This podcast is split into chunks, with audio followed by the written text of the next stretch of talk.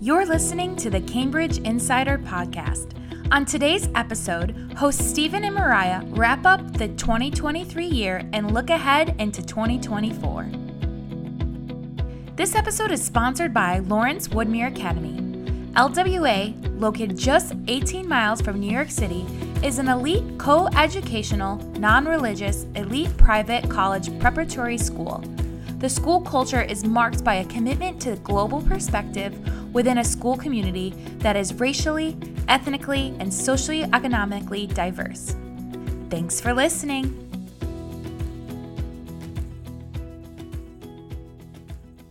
Cambridge Insider podcast time. Hello, everybody, and welcome to another episode of the Cambridge Insider podcast. This is the final episode of the season. Mariah Thompson, how does uh, how do you feel about that?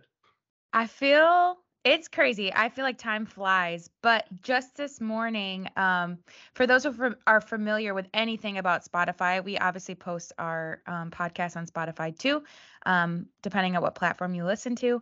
But Spotify does like a, a wrapped year. Um, I usually do it for people's like what they listen to, but they do it for podcasts too. So this morning I looked at our wrap and it was crazy. There was like 15 countries listeners from 15 countries listen to I our podcast.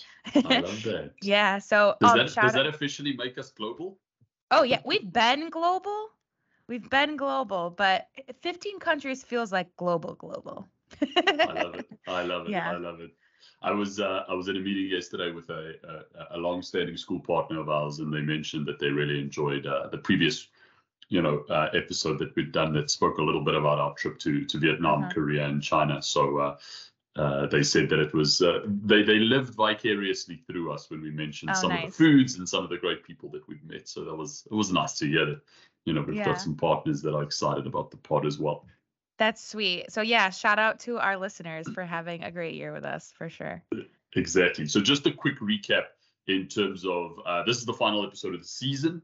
Mm-hmm. Um, when are we kicking things off again in the new year? Well, yeah, we'll let the new year um, flow in. We know everyone takes their holiday break, um, and then coming back to the school year is always crazy too. So probably probably by the end of January we'll have another episode that will get us in gear, ready for 2024. Um, just kind of explaining where everything's at. But we we're gonna do that today too, just to kind of we're gonna end well recap a little bit, but end well so you can gear up of like, okay, I need to get my mind rolling. Um, so with that being said, Stephen, do you want to just um, jump into um, letting us all know like where the market is at right now when it comes to international student recruitment? Yeah, absolutely. Such a pertinent question, right? I, I, I, hear it on a daily basis when we're interacting with, you know, our school partners and potential school partners. Is like, where's the market? Um, and I think it's good news. I think I think uh, all of the big three markets, I call them the big three that we work in, you know, China, Vietnam, and Korea, we're seeing that pick up again. Um, you know, uh, we've overcome all the challenges from COVID. We really are not seeing any restrictions on the on the um, market from that perspective, and we are seeing uh, uh, gaining in momentum in the number of students that are interested, the number of apps that we're seeing um, month on month. We are really matching pre-pandemic levels, which is excellent. So I think that's good news. All schools that are, you know, that have an international program that are excited and interested in an international program should really, really be excited about that news because something that we've worked hard towards. I know uh, we, we, went through some dark times, um, but you know, it's um, it's it's it's very positive to hear that. In saying that, I always put this sort of precautionary little, um, you know, note in there is to remember that this is not a 2016 2017 market. Um, mm-hmm. It remains a, a, super competitive market. It also remains a market that is firmly situated in that digital space. So, uh, you know, the traditional market was very much in person, was very much agency based, was very much, um, you know, uh, um, I want to say a, a, paper model where you could take a pamphlet, put it in somebody's hand, and, and that would be enough. It really, really has um, transitioned into a digital market. So schools that are out there take the good news of the fact that the market's back, people are interested, but how are you reaching those interested people? You've got to start having conversations internally um, and with Cambridge and with uh, you know some advisors of yours about the digital space. Uh, are you in the digital space? How are you represented?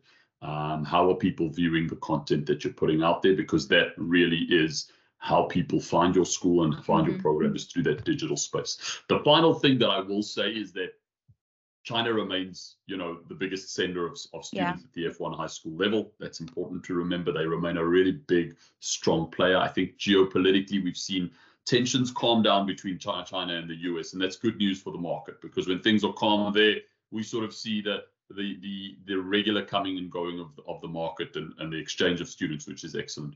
Vietnam and Korea, uh, you know, which were markets that were um, were probably in the context of things steadfast through those end of pandemic times where China struggled a little bit. They continue to be good secondary markets, and by secondary I mean they simply just aren't as um, you know many in terms of the number of students.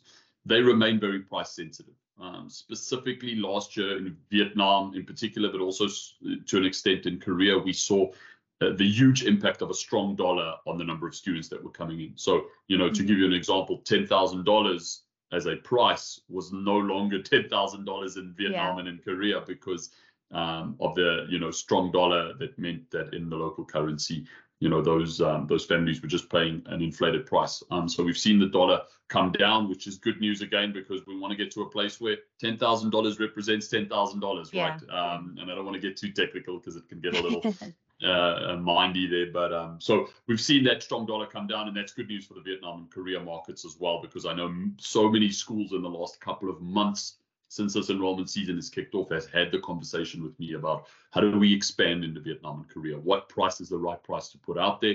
So that's exciting for those markets. It's exciting that people are willing to discount their tuition, are willing to really expand and, and, and get into those markets, which is excellent.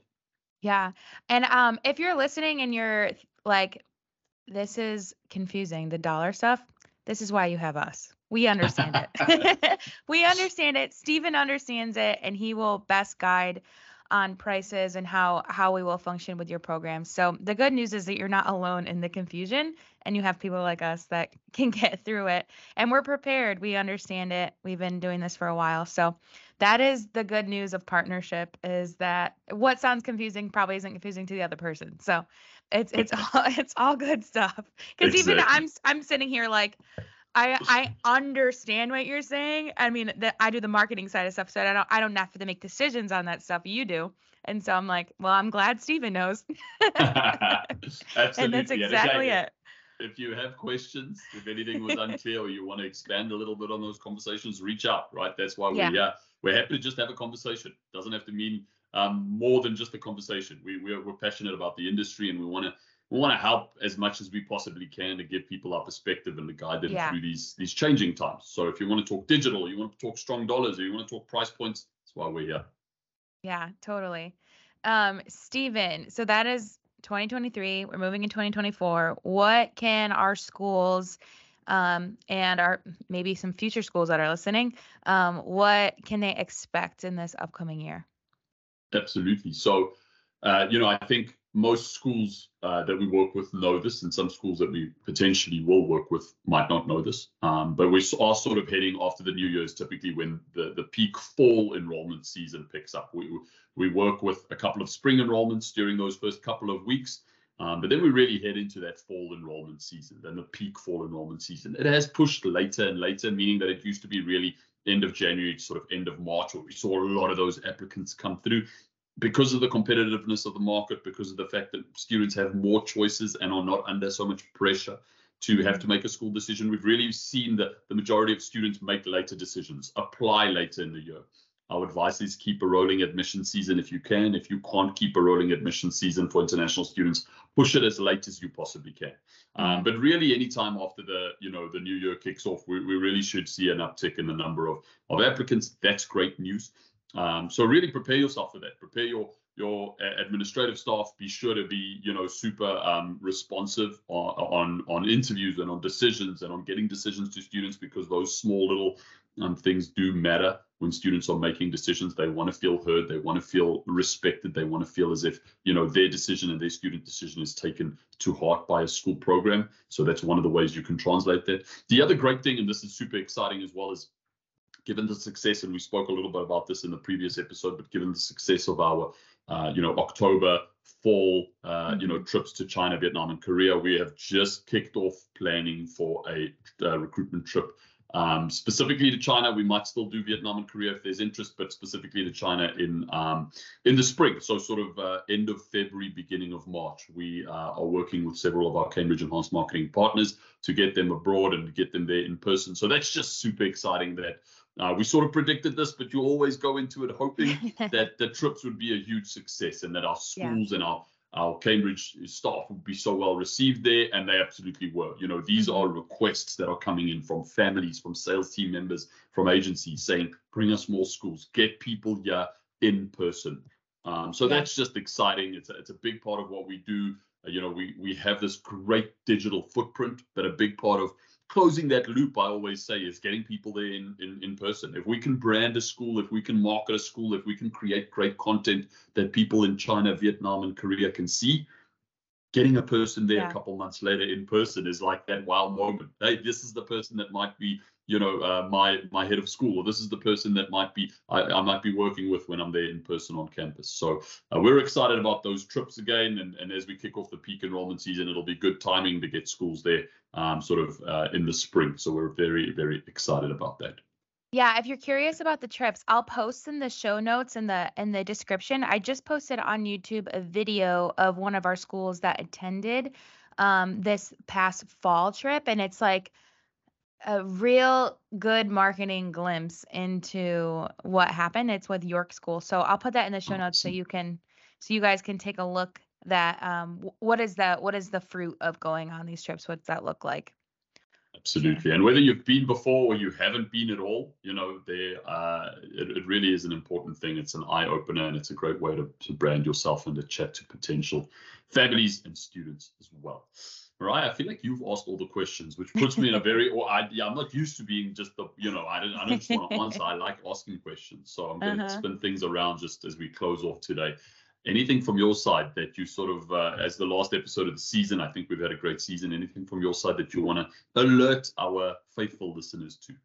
Yeah, just two things. Um, coming up in January, probably I we're nailing down the date, but it'll be at the end of January. Look out for an invite for our Connecting Communities event. It's going to be um, it's still going to be tailored for everyone, but it's going to be a little bit more school side heavy. So um, I encourage all our school officials um, um, to just save the date um, when we put it out and really try to attend that event. Um, it'll be it'll be fun and exciting um, and encouraging coming up into this next peak season for sure. And then um, lastly, for also schools, um, just continue to be on the lookout for your host recruitment managers. Um, um they are very excited to s- support you guys. So um, just keep on the lookout for how they are thinking of new ways to support your programs. Um, because at the end of the day, when you have a healthy host pool, you're going to have a healthy program. So I definitely just encourage you guys, as well as preparing for the season coming up 2024, that host recruitment is sitting in the forefront of your mind as well. Absolutely. Well said. I couldn't have said it better. We we did a nice little episode a couple of weeks ago. Correct me if I'm wrong. Uh, that explored a little bit about you know our hosts and how important they are. So um, and how important those communities are for schools. So you know that's that's certainly a focus of ours as well. To all of our listeners, uh, we signed off on the season. What is the season three? Season four? now you have me guessing myself, but I'm pretty uh, sure it's season uh, four. it's season, four. season four. All right, I'm going to go with Mariah in season four. Signing off for season four. Remember to like, to listen, to subscribe, to share the podcast. If you have any questions, uh, you know, there are contact details up on the show notes as well. We will catch you in 2024. Have a happy, festive uh, Christmas, New Year celebration time. Spend some time with families. We'll see you in the new year. Bye bye, everybody. Thanks for listening to the Cambridge Insider Podcast. Don't forget to like and subscribe to our YouTube channel to never miss an episode. For more Cambridge updates, follow us on Facebook, Instagram, and LinkedIn. Have a great week and stay connected.